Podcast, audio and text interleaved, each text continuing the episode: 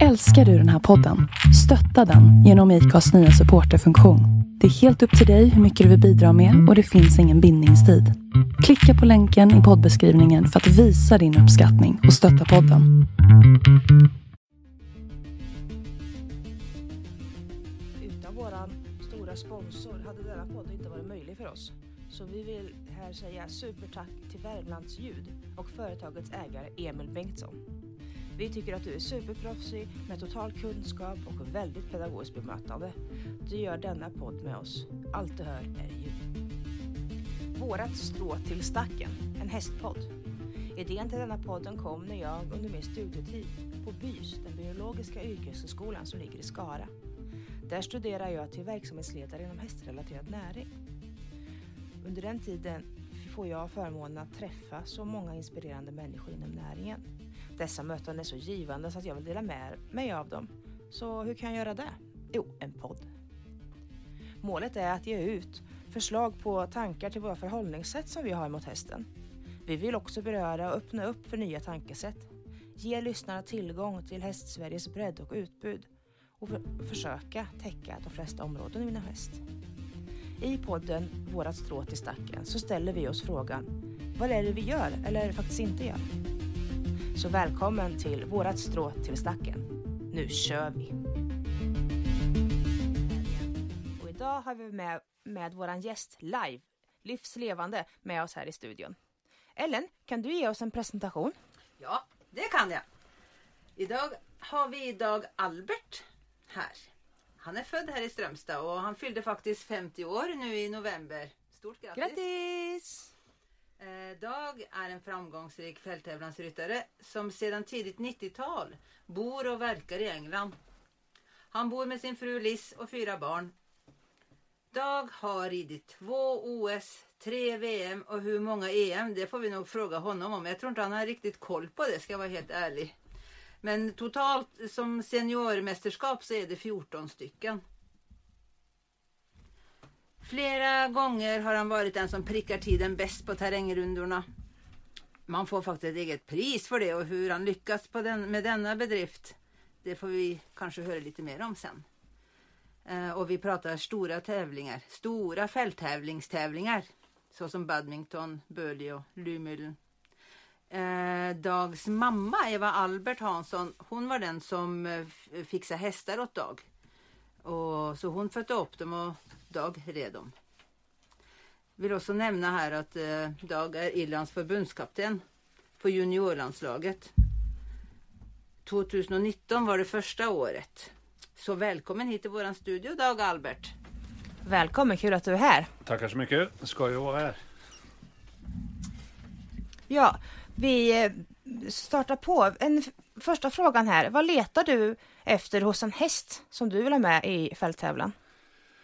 Det beror på vilken klass man letar efter för häst. Om man letar efter en topphäst eller en vad ska jag säga, mer för en amatör eh, allmän häst. Men det viktigaste är att de är liksom är sunda och har eh, liksom en bra konfirmation. Eh, det heter det på svenska också va? Ja. ja. Och, eh, så att de har ben i varje hörn, kroppen de ser symmetriska ut och rör sig bra och kan galoppera och hoppa. Ja. Det låter ju ganska logiskt. Ja, det, är inte så svårt. Då tar jag nästa fråga här. Jag är lite intresserad av hunterhästar. Kan du berätta vad en hunter är? I England alltså? I England ja, jag tänkte precis säga på vart han ska. Ja. För en amerikansk hunter är ju egentligen en snäll, ordentlig, jämn hopphäst som de rider stillbedömningsklasser på. Medan i England så är en hunter, han går jakt, vilket är över stock och sten. Och de ska kunna hoppa grindar, hoppa häckar. Ja, de ska hoppa allting som är naturligt. Och ofta ja, lite tyngre hästar. Lite mer för typ amatörer? Det är alltså. amatörer ja. som ja. vill rida, Ja. rida jakt. Kul. Eh, för jag vet också, jag har varit i England några gånger och, och det här är point-to-point-klasser. Det tyckte jag såg väldigt roligt ut. Kan du förklara vad det är? Ja, det är ju fullblodshästar som är registrerade fullblodshästar som går hinderlöp, steeplechase. Fast det är amatörer som tränar och rider. Så det är inte professionella jockeys. Och de måste kvalificera sig genom att gå vanlig jakt. Eh, jag tror det är sex gånger före de, varje säsong före de får starta. Jaha, se där. Så det, ja. Så det finns lite kvalificering för dem Ja, innan har- de får lov ja, att gå så- liksom. Så därför de är, det är jaktlagen som organiserar point-to-point-löpen. Aha. Vad är point-to-point-löper? Löpen? Det är en steeplechase som är, fast det är inte på en officiell bana utan det är en mer amatörmässig bana. Ja, typ ute på något gärde eller? Ja, det är, ja, en del Det, är det var det jag såg nämligen. Ja. jag tänkte, vad, vad, vad gör de ser här? hindren står med, med presenningar på, Precis. på ett vanligt jordbruksfält liksom. Eh, Jag har eh, också tänkt mycket på att jag vet ju att du har slått en hel del gånger dag i de här stora tävlingarna. Och jag undrar väldigt på hur du, när du startar igen och igen och igen, hur ser den mentala, mentala biten ut för dig? Tar trä. Jag har haft ganska bra tur. Jag, man har ju slått runt några gånger men aldrig så jag har inte kunnat rida igen ganska fort. Nej, men eh, du, du har ju inte sett lika vacker ut varje gång. Nej, nej, men eh, all- allt har liksom fungerat. Det, Väl? det är ju när man har en vältränad häst som man har koll på och kan justera och allting. Då är det ingenting som är svårt. Okej, allt kan hända. Man kan ha otur någon gång. Men ju bättre förberedd man är för en tävling, ju enklare är det att ja, få det att fungera. Det är ju hela tiden att få hästarna att reagera för vad man vill att de ska göra. Det jag tänker på med, mental, med den mentala biten, för när man ramlar av att man blir rädd eller funderar eller spänner sig eller men något sånt har inte du i ryggen. Nej, det får man Då är det fel sport. Ja. jag är inte så mycket med med sportpsykologer och sånt. Jag har aldrig hållit på med det. Men eh, jag tror en hel del folk behöver det. Men eh, jag mer, man biter ihop och jobbar på. Är det Det som är din mentala, mentala inställning liksom att Ja. eh, du jobbar. Ja. Det är bara att, och går det fel så har jag gjort något fel oftast. Så den hästen kanske inte var klar för den klassen. Nej men där tycker jag att vi har en, eh, en vishet som man kan ta med sig på våra små banor här hemma, även i lilla Sverige. Att går det fel så har jag gjort någonting fel. Att man inte kan skylla på hästen, eller vad säger du Ellen? Ja, absolut. Så är det ju. Eh, du har ju helt rätt Dag. Och, du vet ju, du har ju varit med om det mesta liksom vad gäller storlekar på hinder och, och långa banor. Och apropå det, hur, hur de här riktigt stora terrängbanorna, hur, hur långa är de egentligen? Ja, de är ju, du rider i 570 meter i- per minut tempo. Och de är mellan 10 och 12 minuter. Kan du räkna ut det? Nej, det kan jag inte. Nej, 10 minuter är fem, nästan 6 kilometer. Så de är mellan 6 och 7,5 kilometer. I, I full, i bra full fart, galopp. ja. Det är 570 meter är ju bra galopp alltså. Eh, Tränar du mycket på det här Dag och, och hitta eh, ja, men 570 meters tempo, eh, 450 meters tempo? Har du koll på det? Nej.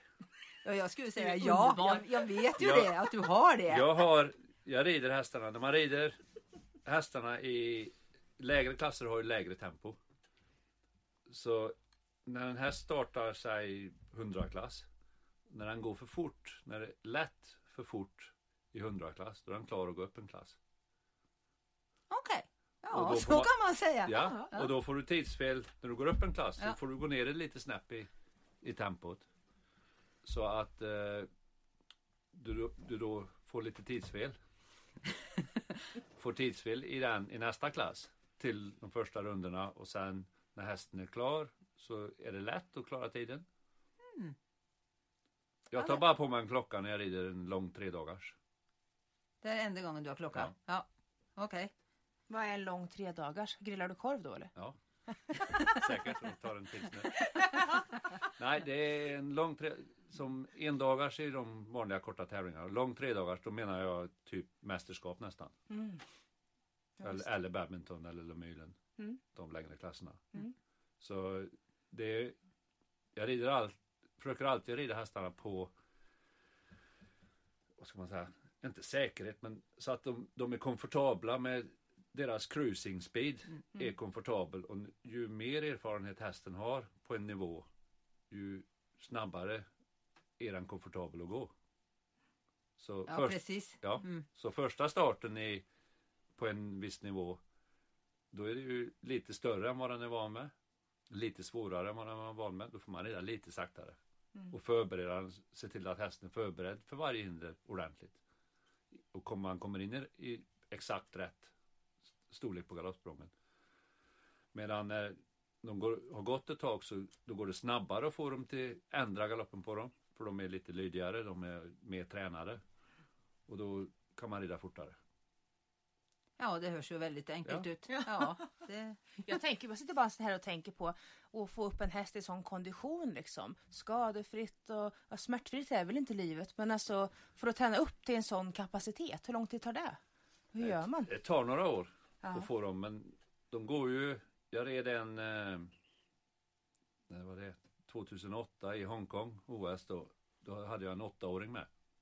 bara det vet du Dag. Eh, men det var en, han var väldigt klar hoppmässigt i sin kropp och i skallen. Och den gick eh, ja, tio fyrstjärniga, fem, eller femstjärniga tävlingar nu till före han pensionerades. Oj. Så han har gått, gick väldigt mycket, men han gick som åttaåring där och det är väldigt tidigt. Det är Jag sällan, tror han var yngst i det Jag startfältet yngst, i alla fall. Ja, Ja, ja, det är sällan någon under tio år går femstjärnigt. Okej, för att det tar så lång tid att bygga upp. Ja, och bygga upp, träna upp dem till den nivån. Ja, men det tror jag också mycket att säga. Applicerar den där erfarenheten till våran lilla vardag. Att det tar lång tid att bygga upp hästarna. Att vi kanske forcera fram, tycker jag, kanske träningarna för tidigt. Att hästen inte är i form, eller kan det vara så? Ja, så är det ju. Och, och det, då pratar vi ju med Dag Albert. Alltså, han är en av världens bästa på, på, på terrängbiten, liksom, eller fälttävlansbiten. Och du har ju en helt annan erfaring med att rida till hästarna. Du ser ju ganska snabbt, nej den här behöver faktiskt mer eh, mängder träning. Alltså du, du är ju ganska snabb på att se det. Just det, man får känna lite grann på hur de känns hemma på träning också. Ja. Före man tävlar dem. Jag har har Ja. en hemma nu som är en jättefin häst, ung häst. Den är sex år i år. Nu är han klar. Den är mer som en femåring i kroppen. Ganska sen i utvecklingen. Ja. Så han gjorde ett par, bara, eh, vad heter det? Oregistrerade tävlingar. Lokaltävlingar. Ja, bara för att liksom kolla. Bara för att komma ut i höstas. Ja, precis. Eh, Men han var aldrig, jag registrerade han aldrig ens förra året. Nej. Men sen har du då, då är han bara två år yngre än den jag red OS på. Ja, precis. Så det, det, det är väldigt individuellt från häst, häst till häst. Ja. Hur, hur de är. Ja, klara. precis. Nu vet jag att Tubber Rebber, han är ju, lever ju fortfarande hemma på Ja. din gård Ja, och går går- ute i hagen. Det är ju fantastiskt roligt och, att du tar så gott hand om dina gamla Han går, hästar. lite, han går jakt på vintern nu. Gör han det? Ja. Jag tycker han är skoj. Ja, ja, kul. Ja, det, är också, det är också en bit att tänka på, liksom att de, våra tävlingshästar gör faktiskt ett jättejobb för oss. Eh, och för min skull, och jag tror också för din skull Dag, så, så vill man ju gärna ta hand om dem på äldre dagar. Liksom. De har ju faktiskt Ja. gett sitt liv till oss. Jag har tre stycken gamla eller pensionärer. En är 20, en är 21 och en är 27 eller 28. Precis. Som går i hagen där och har, har det bra. Och Ja, det är helt kommer in och- otroligt. Det är väldigt, väldigt trevligt att höra. det ja, och jag hade en liten fråga också om eh, innan OS då. Eh, och sista året innan OS. Hur tänker du i förhållande till träning och fodring och hur, hur tänker du runt detta? Ja, det är inte att ändra så mycket. Jag är mycket för att köra samman med hästarna. Eller liksom, de är, hästar är ju mycket på rutiner och du tränar inte något så mycket annorlunda för ett OS-år egentligen. Utan det, skillnaden med OS är att eh, du får ofta tiden när tävlingarna är. Men det beror på, har du ridit, rider du en stor tävling på våren med dem så är de ju ändå i, i trim. Så då, det är ju att planera, göra tävlingsplanering Ja, precis. för dem. Och sen utfodring är ju ingen skillnad om de ska gå OS eller om de ska gå badminton. Nej, det, nej, det förstår jag ju. Men, men hvis man bara tänker i förhållande till eh, en vanlig amatörhäst då? Hur, hur tänker du runt, alltså jag vet ju att eh, du brukar, i varje fall förr, så är du var fjärde dag tror jag som du tog med dig hästarna och gick i och galopperade någon backe Ja, och liksom. jo, eh, galoppjobben för de som går tre dagars långa tävlingar, Ja. de, de är ju, konditionsträningen är ju viktig, väldigt Ja. viktig. Ja. Och det är därför som jag liksom har slutat tävla på högsta nivå nu. För jag har haft den pressen i 30 år. och de måste galopperas för fjärde dag och hela, hela den biten. Medan nu så har jag, de går på lite lägre nivå de hästarna jag har nu. Och de kan ha en dag eller två ledigt. Det gör ingenting. Medan Nej, de, precis. de skulle jag, hade jag en häst hemma nu till OS så hade jag inte suttit här idag. Nej, det tror jag på. Eh, Men när du säger lägre klasser, vad, menar, vad tänker du, vad är för dig lägre klasser? Ja, det är ja, två trestjärnigt fälttävlan och eh, 1,20-1,30 hoppning. Ja, precis. Lite lägre klasser så. Ja. Mm, vad bra. Var hobbynivå. Ja. Hobbynivå. Ja. Ja. Ja.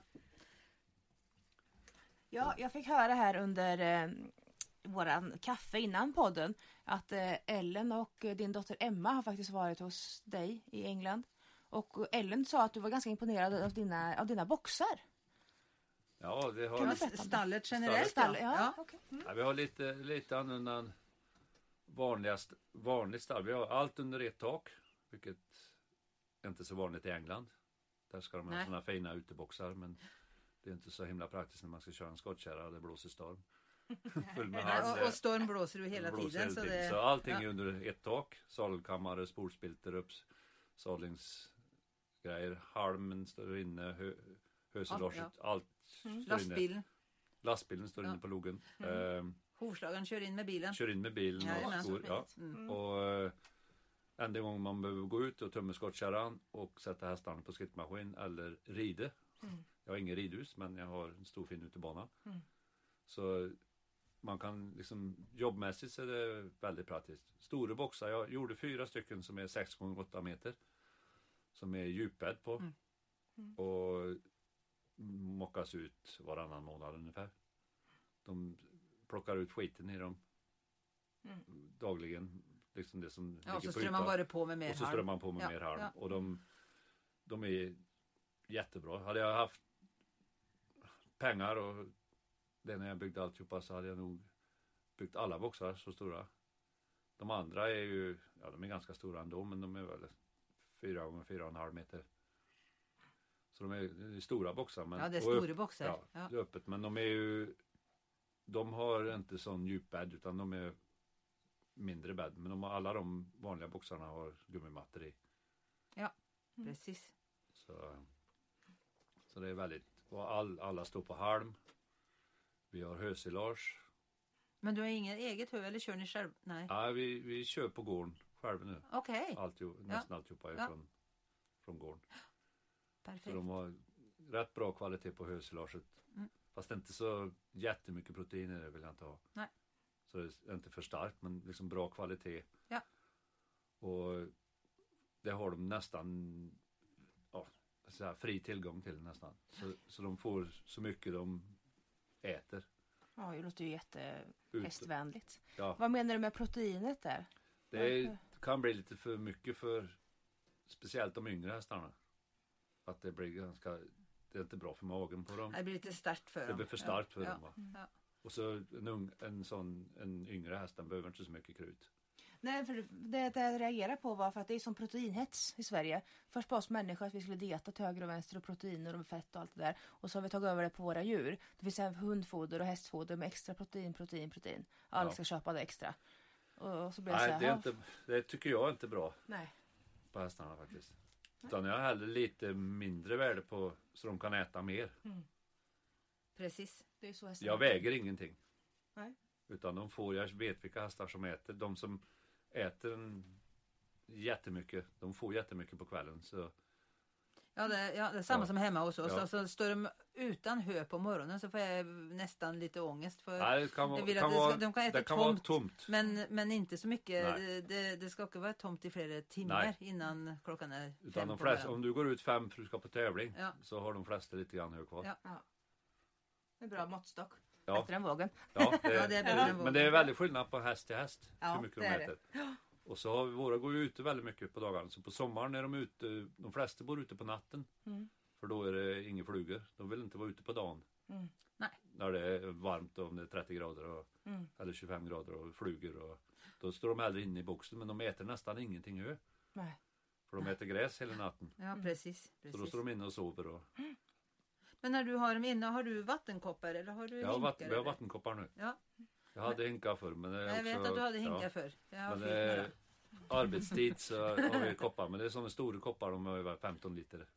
Ja, med- precis. Är det med typ med flottör. flott- flottör? Ja. Ja. Ja. Hästar dricker ju inte på hur mycket de dricker, de dricker på tid. ja, de gör det. Ja. Och där är det viktigt att det De finns är, vatten de är där. törstiga i 30 sekunder och de kan dricka ganska mycket i 30 sekunder. Och en, en sån eh, kopp med flottör kan inte producera det, den mängden vatten.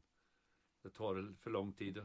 Så när Ja, hästen har druckit upp, druckit i 30 sekunder så ja, då går de och Då äter är det hö igen. färdigt liksom. Då är det oavsett om färdigt den så behöver mer eller ja, inte. Mm. För det är ett flyktdjur vi har att göra med. Och så, Ja, så att de behöver få i sig vätskan fort. ja. Och sen eh, vattnet, mängden är väl kanske 8 liter per minut i vart fall en vattenkopp behöver ha för att tillgodose det här stora behovet på kort tid. Cirkus. ja. Ja, men du har ju, du har ju Ja. sån 15 liters Ja, de är stor, fem- eh, 15 eller dunkar, 16 va? liter så ja. de... ja, super. Så den fylls på hela tiden. Ja. Ja.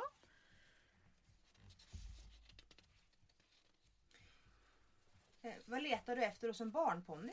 Vad är en barnponny? En barnponny beror på hur, hur eh, competitive barnet är. Mm. Men eh, det viktigaste med en ponny tycker jag för barn är eh, att de är egentligen snälla att hantera. Eh, De ska inte vara dumma att rida. För det, det som är svårt med en barnponny, om man säger nu en B-ponny till exempel, är att de är för små för att jag ska hoppa upp och fixa till dem.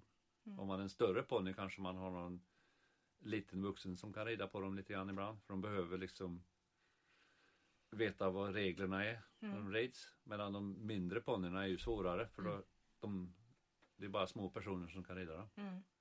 Så de ska vara ganska ridbara och snälla. De får liksom inte... Vi har haft massa ponny på prov. Jag har, jag har, min dotter hon är åtta nu. Så nu börjar hon att kunna rida lite grann. Men när hon var liksom ett par år sedan så var det väldigt svårt att hitta ponny till den. Mm.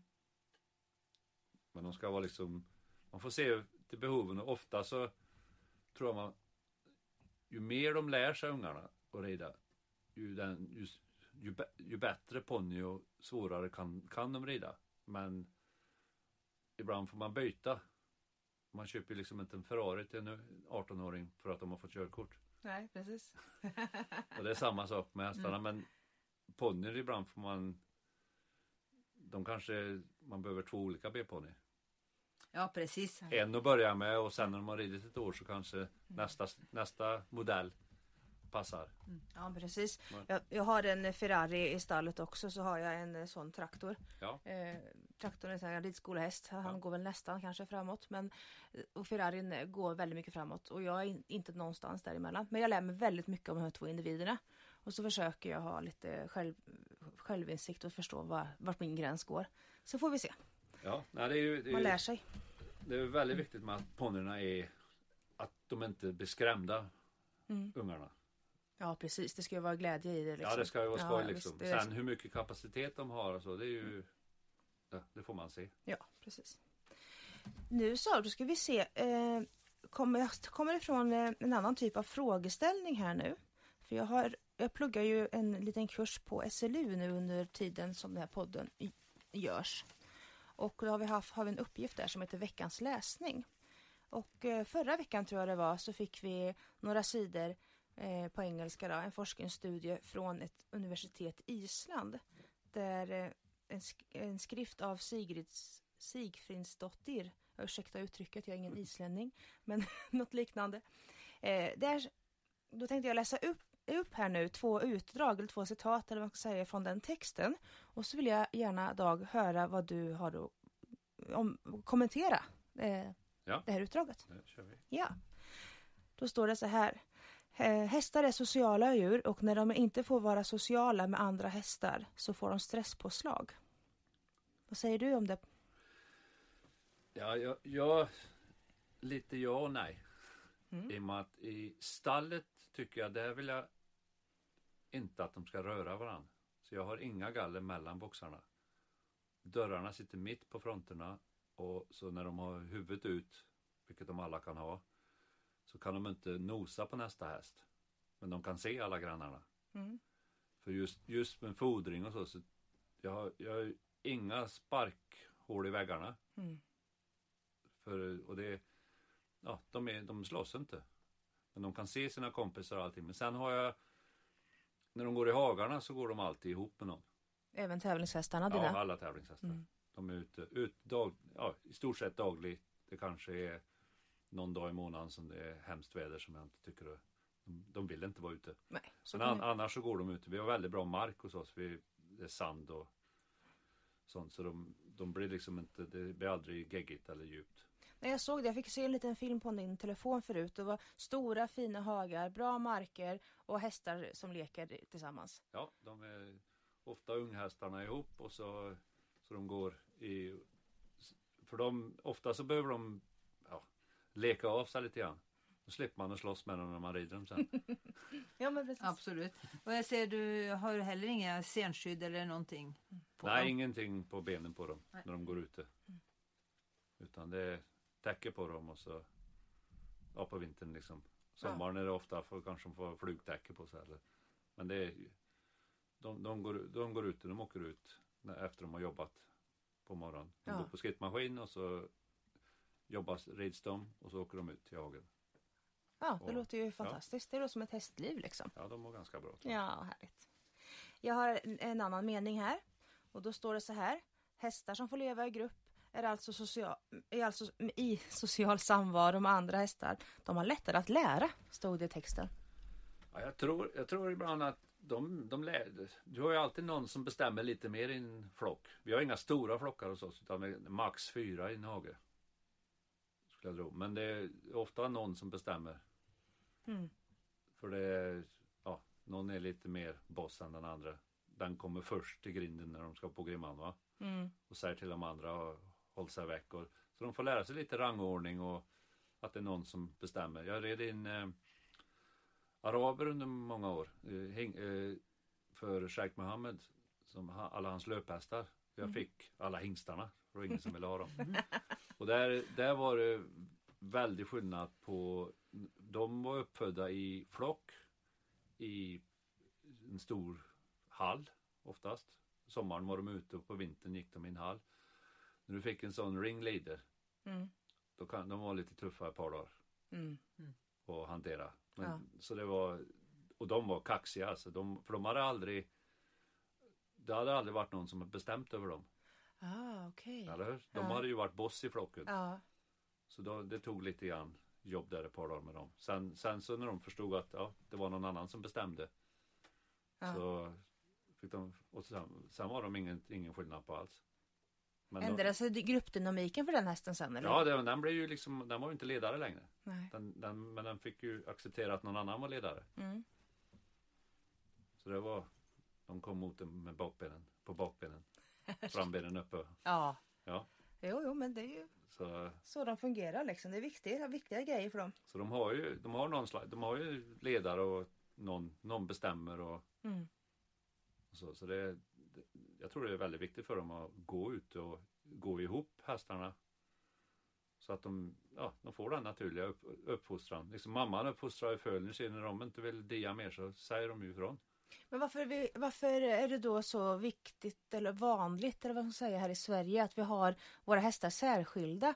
En och en hage och det är ingen gruppsammanhållning. Eller vad kommer det ifrån tror du? Det tror jag. Folk tror att de skadar sig. Ja, okej. Skulle jag tro. Att de ska ha dem ensamma. Jag, de behöver inte gå ute. Jag tycker inte om sådana jätteflockar man har 15 hästar i varje tävlingshäst. Alla har skor på sig. Nej, precis. Det är, utan, och man får ju se lite grann. Ibland så har man någon i hagen som inte passar in. Eller två som slåss. Mm. Att flytta en av dem då.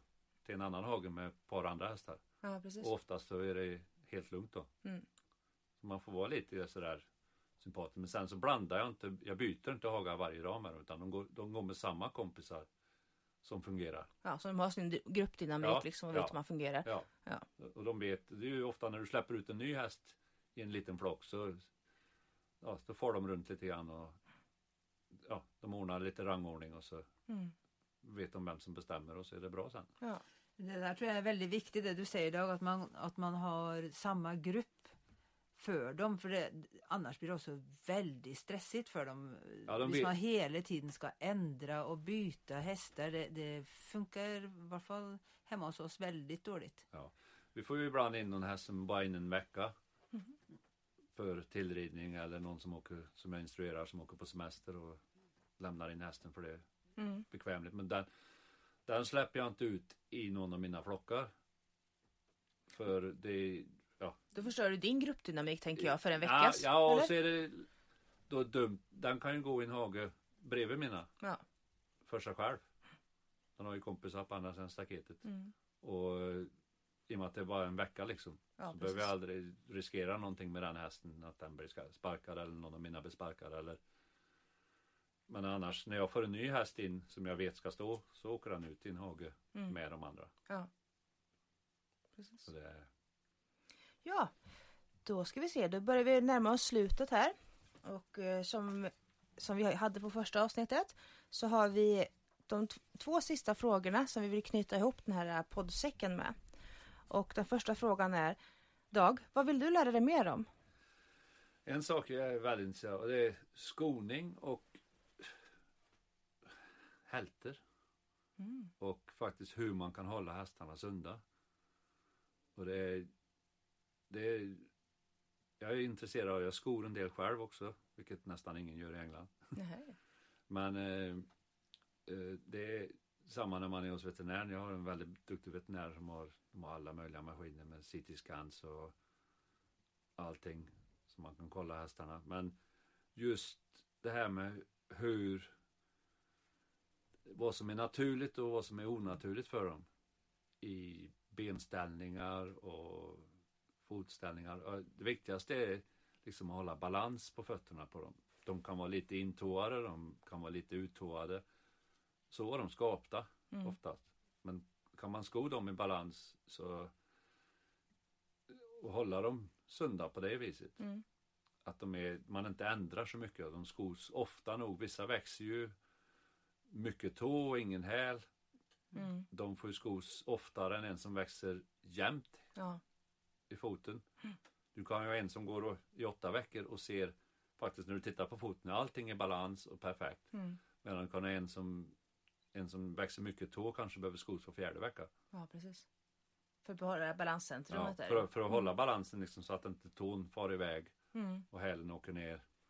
Och de får mer tryck på allting. Va? Ja, det, just den biten är, är ganska intressant att prata med ol- olika veterinärer vad de har för synpunkter på ja, vad, de, vad de tycker och det är ju massa olika vad folk tycker om det men det, det, är, är ett intresse som jag har. Men det var intressant också att tänka efter hur ofta behöver min häst skos. Eh, Många men det var sjätte vecka eller sjunde eller åttonde och så, så, så är det bara. Att man kan tänka till det. Hmm, hur ser det faktiskt ut liksom? Jag har en, eh, en almanacka på väggen så när de skos så skriver jag upp när de är skodda. Mm. Så har jag koll på, så man inte glömmer någon. Jag har nästan 20 hästar hemma. Oj. Så det, är ju som man har koll på så man inte glömmer bort någon. För är det någon som man som jag inte rör varje dag eller Mm. grassar hovarna på varje dag. Va? Så ser man inte fötterna på dem. Så man kanske går och kollar på dem. Och det är viktigare att sko dem när man tittar på dem när de behövs än när eh, almanackan säger. Ja. Så man får, man får liksom hålla ögonen på fötterna. Ibland är det svårt att boka in hovslagaren så jättetätt. Men ofta så vad vi gör är varje vecka kollar man vad som behöver skos nästa vecka. ja, just det. Det är bra. Så man håller koll på det. Mm. Då ska vi se. Vad, vad är ditt strå till stacken? Jag vet inte riktigt vad du menar men jag, vad jag försöker tillföra som jag är på Irland nu med juniorerna och det är få så de får folk får självförtroende man håller träning. Jag tränar ju mer nu. Håller mer träningar och folk jag vill att folk ska rida med självförtroende. Och att de tycker att det är, det är skoj och de, de kan göra det. Och har man liksom Det var som på EM i förra året så hade jag skickat ut fem irländare där och de har väl gått lite si och så junior de sista åren. Men alla tutade hem nolla innan tiden. Mm, kul. Och det kom några, kom några andra tränare och sa, vad har du gjort med dem? Vilket är det där skoj, att det märktes Ja, det var lite härligt. skillnad. Men det var liksom inte så mycket jag gjorde med dem. Men de, de gjorde som vad jag sa till dem när vi gick banan. För jag hade tränat dem nog gånger att de litade på mig. Ja, Och det är liksom, de gjorde, red jättebra. ja vad kul. Och det är skoj då. Gud vad härligt. Jag vill också rida för dig nästa gång. Om du kommer hit om det brinner. Ja. Gud vad härligt. Ja, men då får vi tacka så mycket för din tid Dag. Vi är väldigt, eh, väldigt glada att du tog dig tid att komma till oss. Tänk att man sitter hemma hos oss liksom. Ja. Fränt. Tänk på det. Ja. Skoj att vara här. Eller hur? Tack Dag. Ja, tack så mycket.